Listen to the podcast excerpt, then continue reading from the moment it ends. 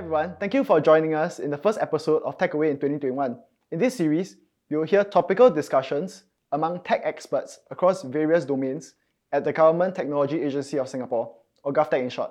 So I'm Justus, and for this episode, we'll be talking about blockchain for the next 30 minutes. And we're talking with these two blockchain experts whom I worked with while I was an intern in GovTech. So I'll let them introduce themselves. Hi, I'm uh, Ruijie, or you many people call me RJ because it's uh, easier, shorter. Right. And um, I've been at GovTech for coming to four years now. I've been working with Steven since then. And uh, what do I do at GovTech? I am a software developer, really. I, I just call myself software developer. There's a bunch of stuff that I do, but that, that that's my uh, designation, software engineer. Uh, I'm on this team that deals with strange and wonderful cryptography stuff. Uh, it's called we call ourselves a DLT, Distributed Ledger Technology Team. It's this team that uh, Steven started when uh, we started dabbling with these things. So, what do we do on this team? Mm, blockchain stuff. Hi, Steven. Yeah, so we are a team of engineers, designers in GDS, Government Digital Services in GovTech, and we develop uh, digital services that is used by citizens as well as businesses. Uh, apart from developing digital services, we also uh, focus a lot more on uh, cutting edge technology, like something like blockchain as one of them. Um, and you may have heard of uh, some of our products that we develop using blockchain technology, such as OpenCerts, TradeTrust, uh, and recently HealthCerts as well. Um, yeah, so so far so good. Everything has been great. So if you're interested to join us, please let us know. So to break the ice with the audience, how about RJ? Let me let's. Uh, what's the interesting fact about yourself that you'd like to share? Interesting fact about myself: I'm 162 cm short. okay, that's not very interesting. I have a cute dog. Is that interesting enough? Yeah. So so RJ is a cute dog. Um, I I, I went to his uh, house to visit his to play with his dog once, and uh, yeah, he's quite friendly. I think RJ brings the dog for a walk daily. Yeah, I mean, it's what you have to do with a dog. I, I have a cute dog. I used to have a cat. I used to. And then she ran away with my mom. Oh, that's tough. That's tough. How about Steven? Oh, um, quite a few things. So maybe I can talk about uh, one of my hobby. I like to exercise quite a bit, especially past one year um, since the COVID started. Uh, you know, then most of the time we work from home. Then I, I, I realized, that, you know, I can usually use the time to exercise. So I exercise like uh, five to six times a week. Uh, and uh, I've been working on my handstand push up. I still need a wall, just in case, you know, because yeah, dangerous. Yeah, so I need I do need a wall to lean on. Yeah, so pretty good. I can do about maybe ten plus handstand push up. It's about as many normal push ups as I can do. uh, apart from that, uh, I also like to uh, jog. So I jog every week. And then uh, these days, I'm trying one uh, one arm pull up. It's very difficult. Yeah, but just started. Uh, so if you're planning to get some exercise tips, you can get them from Steven. So shall we begin with the main topic? So can you explain like can you explain blockchain in a, in a layman's terms? So like well, how would you explain blockchain to someone who's a non-tech person? I think I think one thing I used to say was that um, you can think of like a blockchain as this this massive uh, giant stone in the sky where you inscribe stuff, right? You just like carve words into it. Once you carve it in, you it's very hard to erase without like yeah, you just can't do it. Let's let's just assume you can't erase like things that you put on stone, right? And that's that's essentially what it is. So over time, you know, you accumulate more and more stuff on this stone, and uh, everyone can see it. That, that's the long and short of how to explain it, I guess. So that's the block, I guess. Yeah. that's the block, and you use the chain to make sure nobody takes it away. what blockchain does is um, it gives you complete transparency, but it also gives you this um, ordering of transactions. Right? That, that, that's, that's, that's really the idea behind it. It's, it's a distributed ledger, like our name, distributed ledger technology. Right? It's a distributed ledger that anyone can access, and um, anyone can write to it. Right? You just need to spend a little bit of the associated uh, currency. Like for Bitcoin, you spend Bitcoin. For Ethereum, you spend ETH. Right? So that's that. Um, blockchain is not a magic bullet. It's not something that you use to secure your IT systems. It's not firewall. It's not. It's not this. It's not encryption. Blockchain is definitely not encryption. It's a also another common misunderstanding. Blockchain is cryptography, but blockchain is not encryption, right? Um, blockchain is not anonymous. People think that blockchain is anonymous, but blockchain is actually pseudonymous. So every transaction comes from a known wallet, like a, a address, right? Like you can think of it as usernames that it's public, and uh, ev- everything that comes out from this username, everyone can know because it's completely public and transparent, right? Um, it doesn't help you with confidentiality, and uh, yeah, so it, it actually blockchain is not a lot of things. So what what is blockchain? Uh, do you want to cover a bit about that? Uh, yeah, like I think I, I mentioned about it's, it's really like a time machine, um, or a ledger, uh, and because of the fact that um, every block is I use the word chain or connected uh, through transitive hashing to the next block. Then, in order to tamper with any of the block, you need to change the block, um, previous block, which makes it kind of computationally almost impossible to tamper with. Um, so it's really like a time machine. Uh, that's why I, I use the word time machine as an analogy. And that's really a very, very niche, niche. uh, That's why I say it's very niche use of blockchain. And like what RJ said, it's not a firewall that can block off uh, intruders. Neither does it uh, chain your IT system. So yeah, it's, it's really a very niche use case for it. So earlier I said that blockchain is not encryption. So blockchain uses this uh, cryptography technique called uh, hashing. Right? What hashing does, you can think of it as when you mix two colors together, like you- when you when you do painting or coloring, right? You mix two colors together. What happens? They become a new color. You get a new color. But from this new color, can you tell what came before that? It's very you can't you can't unmix the colors. It's very hard. In mathematical terms, we say it's a one to one. Uh, it's a one way function, right? So you can't you can't uh, unmix it. So we, a lot of blockchain stuff is based on this hashing function, which means that when you have a new color, you can reproduce this, this new color if you know the previous colors. Uh, what does this mean? This means that the new color necessarily has to come after the previous colors, right? And, and that establishes a causality, right? And that, that's the what, what the block in blockchains mean. Subsequent blocks have to be caused by the previous blocks. So that gives you an ordering of transactions. Uh, so you know that this data definitely came after this data.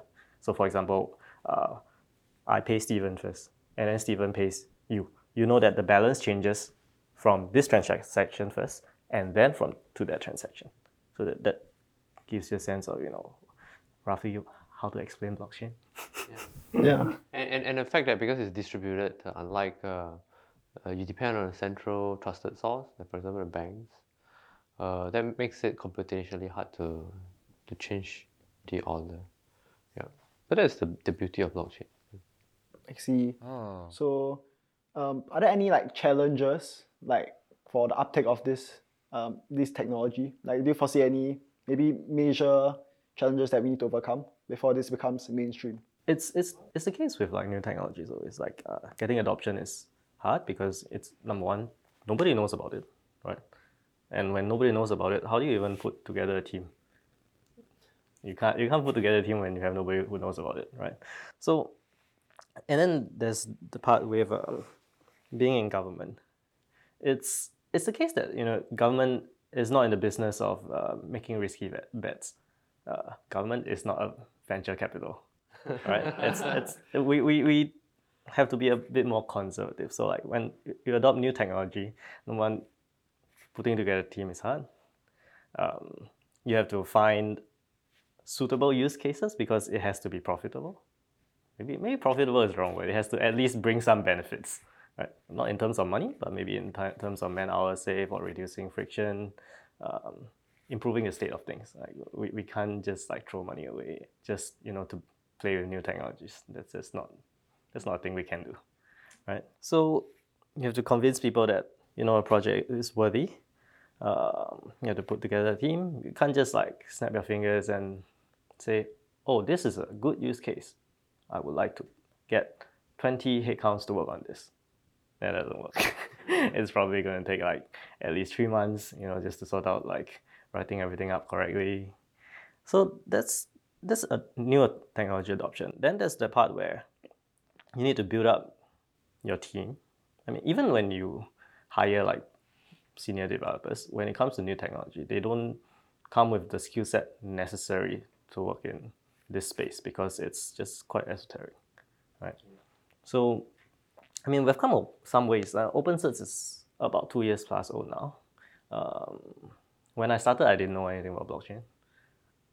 That was two years ago, right?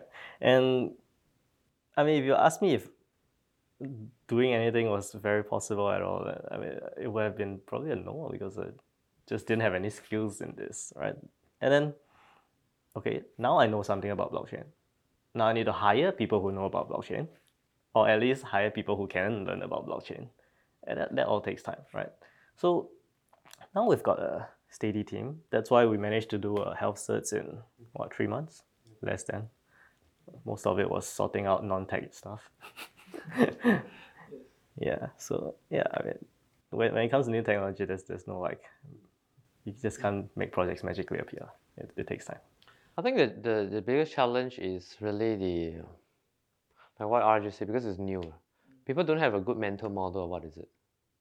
Um, I mean, for engineers, I mean, yeah, they can they can pick it up. They know what is cryptography and they know what is uh, transitive ha- hashing and and whatnot. Uh, but for the non-tech folks, uh, it's a lot harder for them to understand because it's a pretty strange, weird, uh, esoteric, uh, very different mental model of of how to do how to track data or make sure it's tamper-proof. People start to be uh, a lot more skeptical about the technology. When you say people like you know, stakeholders and all that, uh, and it starts to harder for people to tell what is the uh, to separate the wheat from the chaff, lah. Yeah, so that's that's that's difficult, and we are very very fortunate uh, that um, we have got strong support from the senior leadership uh, that they requested us to take a look at this technology. Um, so yeah, we, we're really, really fortunate. And at the same time, there was not uh, a lot of pressure for us to like um, just deliver something just for the sake of doing. And yeah, because sometimes I see uh, other companies or you know wherever entities are, they, they just want to jump on the this bandwagon of the hype, right? And then just want to do something on blockchain just for the sake of it, even though the use case is very very weak and doesn't really make a lot of sense. Uh, so I'm we're very fortunate. Then we can actually really pick and choose uh, the appropriate use case. Uh, like I said, this technology is new and nascent and very it fits a very niche uh, um, use case. So it's it's not a really general purpose tool that you can use it to apply for a lot of other things, and um, that's why if I were to if I were to look at what is out there uh, in terms of the use case of blockchain, most of it doesn't really need a blockchain, really. Yeah. Apart from that, um, one of the challenge, another challenge of uh, using this technology is because of the misalignment of interests a lot of time the data provider, or in this case a health cert issuer or education cert issuer, they will have to incur the work, right, uh, of issuing it with this new technology. And the benefit is being reaped by the downstream, people who needs to verify. Uh, so there's a bit of a misalignment of uh, interest as well. Um, that makes the adoption a lot, a lot harder. Uh, but fortunately, thanks to this, uh, you know, COVID, you know, say that don't miss a good crisis. Um, then there's a lot more impetus because uh, it's on a burning platform. People are a lot more bold to to adopt this technology because they, they do see the, the benefit of it. Yeah, that sounds that sounds about right. So what are the common use cases that we have for blockchain? What are the common use cases? Crypt, CryptoKitties? CryptoKitties, yes. So um yeah, what Steven says, CryptoKitties, there was uh, quite fun project that came, I think, about one or two years ago uh, called CryptoKitties. Right? What, what are CryptoKitties? It's like Pokemon, right? It's Pokemon on the blockchain. Yeah. You can like breed Pokemon and then take these and continue. It's collectibles, right? It's it's like collectible trading cards, and the way it works is that people own these tokens, non fungible tokens, uh, on the blockchain, and it's just a fun thing. Uh. It, it doesn't really have to be like of any real use, but like the fact that this thing happened developed a lot of uh, technology, right? That wasn't there before. So that often happens in uh, the tech sector. Like something just starts off as a toy. It's a, a game. It's a, something for people to play with, and then eventually, you know, people in the business will realize, hey, that's really similar to my use case.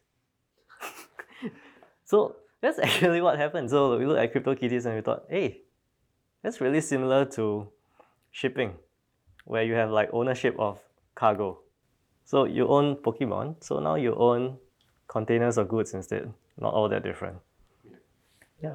And and the thing is, uh, maybe I elaborate a bit on what I meant non-fungible. So um, it's like how do you make sure that uh, this item you own is is is not is exclusive to you, it just belongs to you. Uh, because in the physical space, when you have uh, you know something that's unique like a art piece and, and all that, uh, um, it's a lot harder. You still can replicate it, but it's just a lot a lot harder. Art piece. But then in the dig- digital realm, it's in bits and bytes, uh, one and zeros, right? And it's just you know everybody can copy and paste and, and you know duplicate that. Uh, so this technique of uh, creating non-fungible tokens uh, allow you to create something that's unique uh, in the digital realm. And this is why uh, we talk about CryptoKitties. And that's why, uh, because of this basis of exclusiveness, it creates some economic value, or because it's limited edition, for example. And that actually lends itself well to TradeTrust uh, because you do not want to devalue your bill of lading by duplicating it and splitting it across many people, right? Yeah, that's a good use case. Yeah, so uh, that was uh, one of the use cases that may is maybe a bit better known, like you know, owning things. So some some examples of things that ha- uh, blockchains have been used for as well, but maybe a bit less well known is uh, things like decentralized autonomous organizations. Right?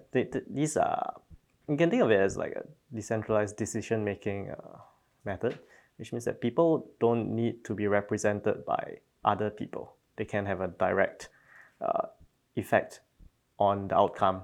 So the way this works is because when things are on the blockchain, it's completely public and viewable. And when you can inspect the code publicly, you know exactly what it does. So you can trust something that is on the blockchain because you know exactly what it will do. Right? So when it comes to these things, you, you trust that when you make a vote in something, it will necessarily affect the outcome in certain ways.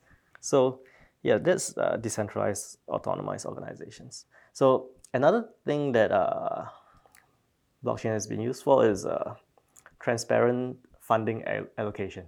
So there's this uh, project called Gitcoin. Um, it basically seeks to fund software projects, like open source software projects that uh, anyone can use. But you know, because it's open source, people tend to use open source software without paying for it because you know you can, simply because it's all public access.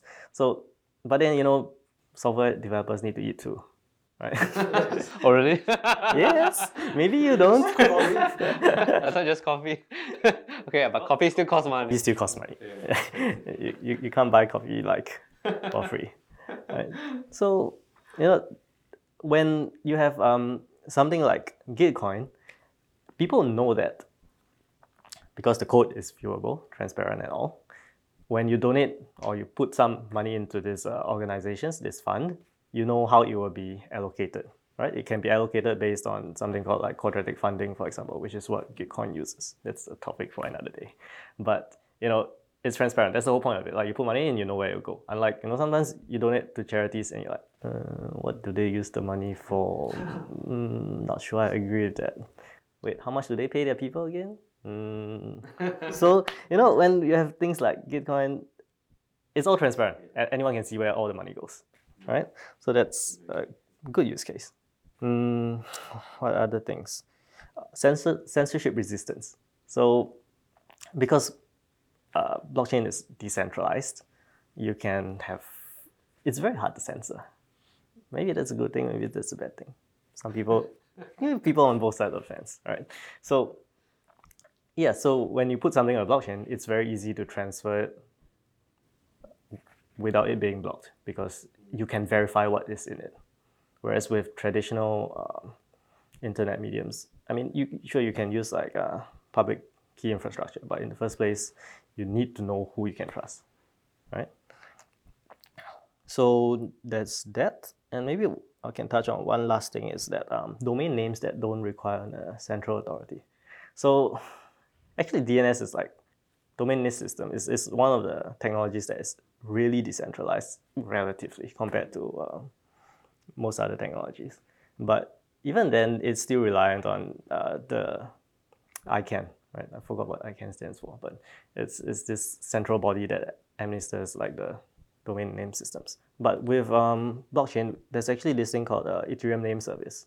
And this does not re- rely on a central body. I mean, the smart contracts, you can look at them and see what they do. Mm-hmm.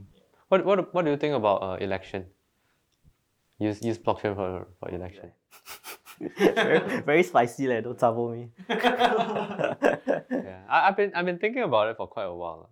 You know, technology is already here. It can be done, but uh, I think it's going to be a very hard, uh, hard sell or to convince people how it works. And in the end of introducing technology just to, for sake of it, uh, it may it may create a lot of uh, distrust, right? Yeah. So actually, I've talked about this a lot with my colleague Raymond. Right, he's my partner in uh, DLT. Partner in crime. In crime, in crime and in good. right. So yes, you can achieve a better technological outcome yeah. with uh, blockchain and cryptography. But in the end, voting is about the will of the people. And it needs to be something that people understand. It's, it's very easy to understand how voting works right now. Yeah, absolutely. that. Even, even if you can't read, you can understand what voting is. Yeah, Whereas if you try to introduce like complicated technological solutions, then, like you said, distrust happens. Yeah, exactly. It will backfire. Yeah. Mm. So, hmm. so yeah, that I mean, this technology is fascinating because it's nascent, it's new. Uh, there's uh, a lot of uh, quite greenfield uh, opportunities to, to apply uh, but again, um, have to use it judiciously. Uh, for whatever reason, like it may not be the best use with regards to that problem on hand, and sometimes it also may not be the right time as well, uh, because of social acceptance. Uh, yeah, that yeah. But again, this space is evolving very very fast. Uh, do you remember that time when we were um, we we basically when we use Ethereum, we have to incur the gas fee, right? Right to and then with the uh, at, that time, I think the price the price was quite manageable, but I think these days it's, it's crazy high, right? Ridiculously high, and we managed to figure out a, a, a better way to write um, using um, we call it DID VC, yeah. So, but this is this is again an example of how fast the landscape this technology is is moving and we are always uh, that's the fun part I think about technology. It's always learning. Mm-hmm. Yeah. And people are always trying to solve problems. Like if the fun part about open source is that you know you know that you're not the only one trying to solve the problem. Yeah. so blockchain sounds interesting. It sounds specialized. Well, how do I become a blockchain developer? It's a both easy and difficult to answer question. Right? In terms of like hard skills, it's a hard question to answer because it's it's such a new field, right? I don't think there's necessarily a very well defined syllabus of what you need to learn to become a blockchain developer. But I think what is definitely needed in terms of skills is that you need to be able to uh, understand new things quickly. There's a lot of reading involved yes, because things are changing every day. You always have to keep up with what's changed since yesterday, even. All right.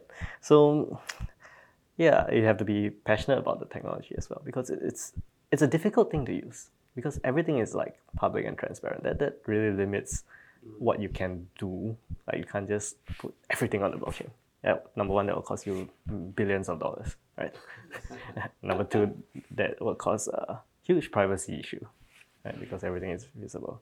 So yeah, how to become a blockchain developer? Just passion and curiosity, and uh, Yeah, I, I mean, in fact, we should ask you instead because since you joined us right, as an intern, uh, uh, I mean, I'm not sure about your, your- uh, before you joined us, do you have any blockchain experience? yeah, so funny story. So um, actually, when I when I when I first heard about blockchain, it was when I was preparing for the interview uh, with RJ over here. Yeah. So um, like I knew I was gonna join the DLT team. And I was like, oh, what is DLT, right? So quick Google will tell you that it's distributed ledger tech. So I was like, what's that?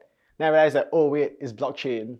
Yeah. So I think um, my first encounter with blockchain was really um, when I was preparing for the interview. So I went to read up uh, and watch some YouTube videos on like uh, what basically blockchain was and how it worked. Yeah, and I think um, before the interview, like RJ also sent some uh, materials on like how to code in Solidity. I think there was this uh, very fun tutorial website uh, called CryptoZombies. It's something like CryptoKitties, but it teaches you how to code it. Yeah, so uh, I sort of tried it out and I realized that like oh that's something that I find uh, I find quite interesting and quite enjoyable to do. So I decided to carry on to go for this interview with RJ. So during the interview, I think like RJ sort of asked me a few technical questions. Yeah, he also sort of explained that like actually to join the DLT team, you don't really need to be a blockchain expert, yeah, per se. But um, all you have to do is to to be curious and to be willing to learn. Uh, in fact, like there are other roles as well that uh, that I can fill up besides the smart contract developer role. So perhaps like you can do some back end or you can do uh, front end development. Uh, you just need to understand the technology, how it works, and its limitations. So I thought uh, the team was quite welcoming, and so I decided to join and learn on the job. So I think like the past uh, six months that I've inter- interned with the team, uh, it was quite enjoyable, and so I decided that like uh, in my schooling, like what I'm schooling now, I decided to take a mod in blockchain to sort of uh, pick up on where I left off uh, after the intern ended. Yeah. Justice did a really good job, like coming from not knowing blockchain. So uh, by the end of it, he was definitely an expert at blockchain in just a short six months, right? And actually, not even i- if if you're not a software developer, you can still like participate in this technology. Like for example, we have other roles on the team such as a UX designer, right, and a product owner, right. So these people they don't code. They're, they're not software engineers. I mean, maybe they do in their free time, but probably not. right. So, like,